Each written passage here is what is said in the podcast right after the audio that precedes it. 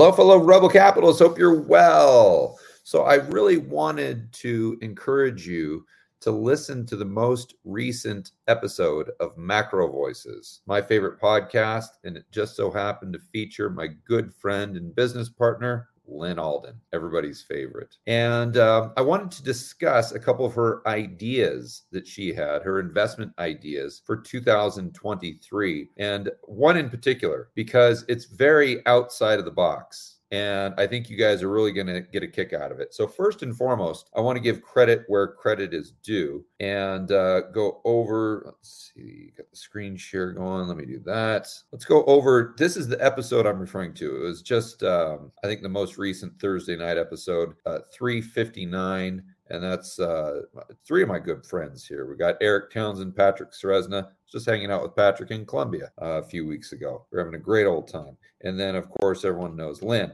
So Lyn was discussing with uh, Eric kind of her overall macro view and then some of these investment ideas. Now, one thing that she nailed, which Eric discussed, is uh, the floor on the price for oil. So I guess the last time that Lyn was on, this maybe three or four months ago, something like that, she said that she assumed that the low for oil would be right around seventy dollars. And Eric said that it, it you know, he follows this market uh, religiously. I mean, he, he's on top of it nonstop. And that's kind of his area of expertise is the oil market. And it got down to seventy dollars and eight cents. That was the recent low. So Lyn just absolutely nailed it. And uh, she sees uh, there being a lot of tailwind for oil and energy because of a couple things. Number one, China reopening. Uh, number two, because there's some significant constraints on the supply side. And then number three, her base case for recession in the United States is that it will be mild. Uh, she doesn't see a big financial crisis like two thousand eight.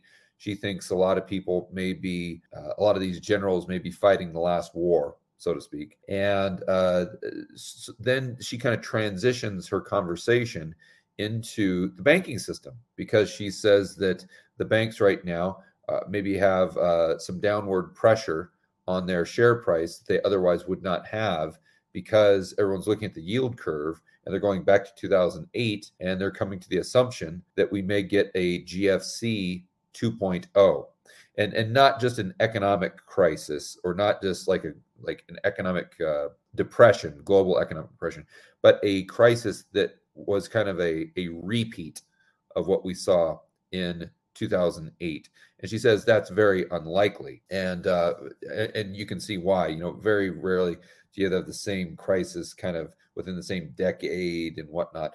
But she also goes on to talk about her completely outside of the box idea. And this is banks, that the banks themselves may be an interesting long idea for uh, twenty twenty-three, especially if kind of the, the price comes down a little bit, you get them uh, quote unquote cheap. Obviously you'd have to do your own research, but this was kind of her broad idea. Now, I know what you guys are going to say. You're, oh, no, the banks are terrible. They're terrible. They've got all this real estate on their books and blah, blah, blah. Yes, you're absolutely right. But I think that's, I think her point was that that's most likely priced in. And what might not be priced in is uh, the interest they're getting on reserves relative to the price they're paying on the liability side of their bank, uh, on the liability side of their balance sheet. Let, let me show you exactly what I'm referring to. Let's go over to, this is the interest rate on reverse repo right now. And this is four point three. So the banksters are going to be earning, let's say four point three five percent, because it's going to be a little higher than reverse repo, on all of the uh, reserves they have at the Fed. Now, it is true they've been doing quantitative tightening, so these reserves are going down slightly, but uh, they're still at three trillion dollars. So, I mean, let, let's think about this for a moment. Bank reserves right now are at three trillion dollars. So let's just call it five percent, uh, just to make the math easier. Let's see, what, what would that give us, Josh? At five percent of three trillion dollars, that's going to give you three, what? That's going to be one hundred fifty billion, I think. Am I getting that right? Um, one second. I'm trying to do the math. Yeah, three one hundred fifty billion is uh, five percent of three trillion. Yeah. So, I mean, think about that. They're, they're getting one hundred fifty billion right now annualized from the Fed for, for, for absolutely nothing, zero. And think about prior to the G F C, the G F C and doing quantitative easing, they're getting zero. Now, that said, they only had forty billion in bank reserves. And you could argue also that, uh, I mean, if I had Lyn on, which I, I would have got her on to talk about this, but obviously I'm in a hotel, we're way different time zones. So maybe later on in the week when I get back to my office, we'll get Lyn on uh, live and she can discuss this.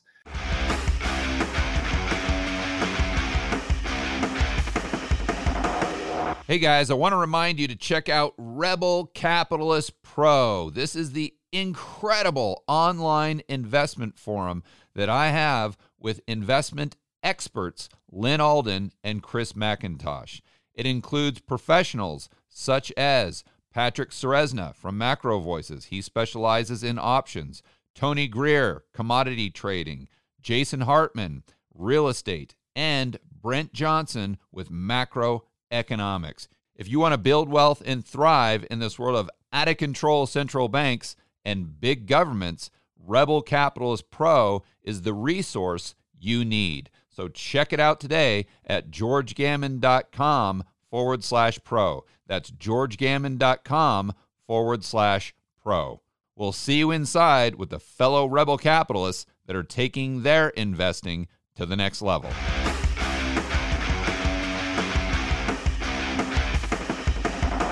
One thing that I would point out is that uh, even if they didn't have this amount of bank reserves, they still would probably be pocketing this massive spread because they didn't have bank reserves. They would add treasuries, and the treasuries or the T-bills are paying um, almost, or in some cases even higher, uh, an interest rate than they would be getting on I O R, interest on reserves, right?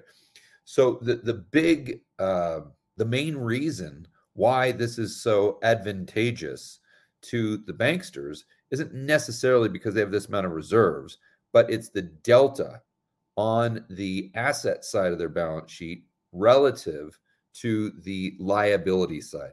Now, I'm, I'm, obviously, there's, their balance sheets are very complex, but I'm just talking about it in terms of just kind of broad strokes here, assuming assets are just uh, things that earn interest. And let's just assume for a moment that that's just treasuries and mortgage-backed securities. And let's just assume that the uh, liability side is just deposits. So um, now let's go over an understanding that right now uh, with the T-bills that they have on their balance sheet, they're making, let's say, four point five. And on um, three trillion dollars in bank reserves, they're making one hundred fifty billion dollars, right? five percent, when, r- roughly, right? Uh, let's go over and see how much they're paying on the liability side of their balance sheet. So I don't really keep track of this stuff on my own checking account or savings account like I probably should. But um, according to bankrate dot com, and this is a recent article, January nineteenth, they say that the national average for savings account is zero point two three percent. Now, I know there's some savings account where you can get a lot higher and whatnot, but they're saying the national average here. And this uh, obtains rate information from the ten largest banks in the United States. So savings account average zero point two three, so twenty-three basis points, but yet they're getting four point three five or maybe even higher with T-bills. So let's just say the delta there is four percent. That is a massive delta. And if you go back and look at this discrepancy or this difference, prior to the G F C, I mean, it was maybe like, I mean, I don't have the chart right in front of me, but it might have been ten basis points, twenty basis points, something like that. Now it's four hundred, right? So this is just pure profit that's going right to the uh, the banksters themselves. And Lyn's point is the yield curve and the possible recession and the housing market and all of these negative factors that definitely could Uh, impact the banks. That's most likely priced in. But what is not priced in is uh, this phenomenon of the, the the banks having this huge delta between their assets and their liabilities because of the Fed raising interest rates so quickly and because they're so darn flushed with reserves that they don't have to bring the rate that they're paying you up to a similar level uh, than they're being paid with the yield-bearing um, assets they have, be it treasuries or bank reserves. You see, again, to be clear, prior to the G F C, when they only had forty billion dollars in reserves, then there would have been some competition between banks. Like, hey, bring your deposits over here, because they know if they bring the deposits over, then they're going to get the reserves, and that could be advantageous, right? But now they don't need your deposits. Who cares? We got three trillion dollars in reserves, for heaven's sakes.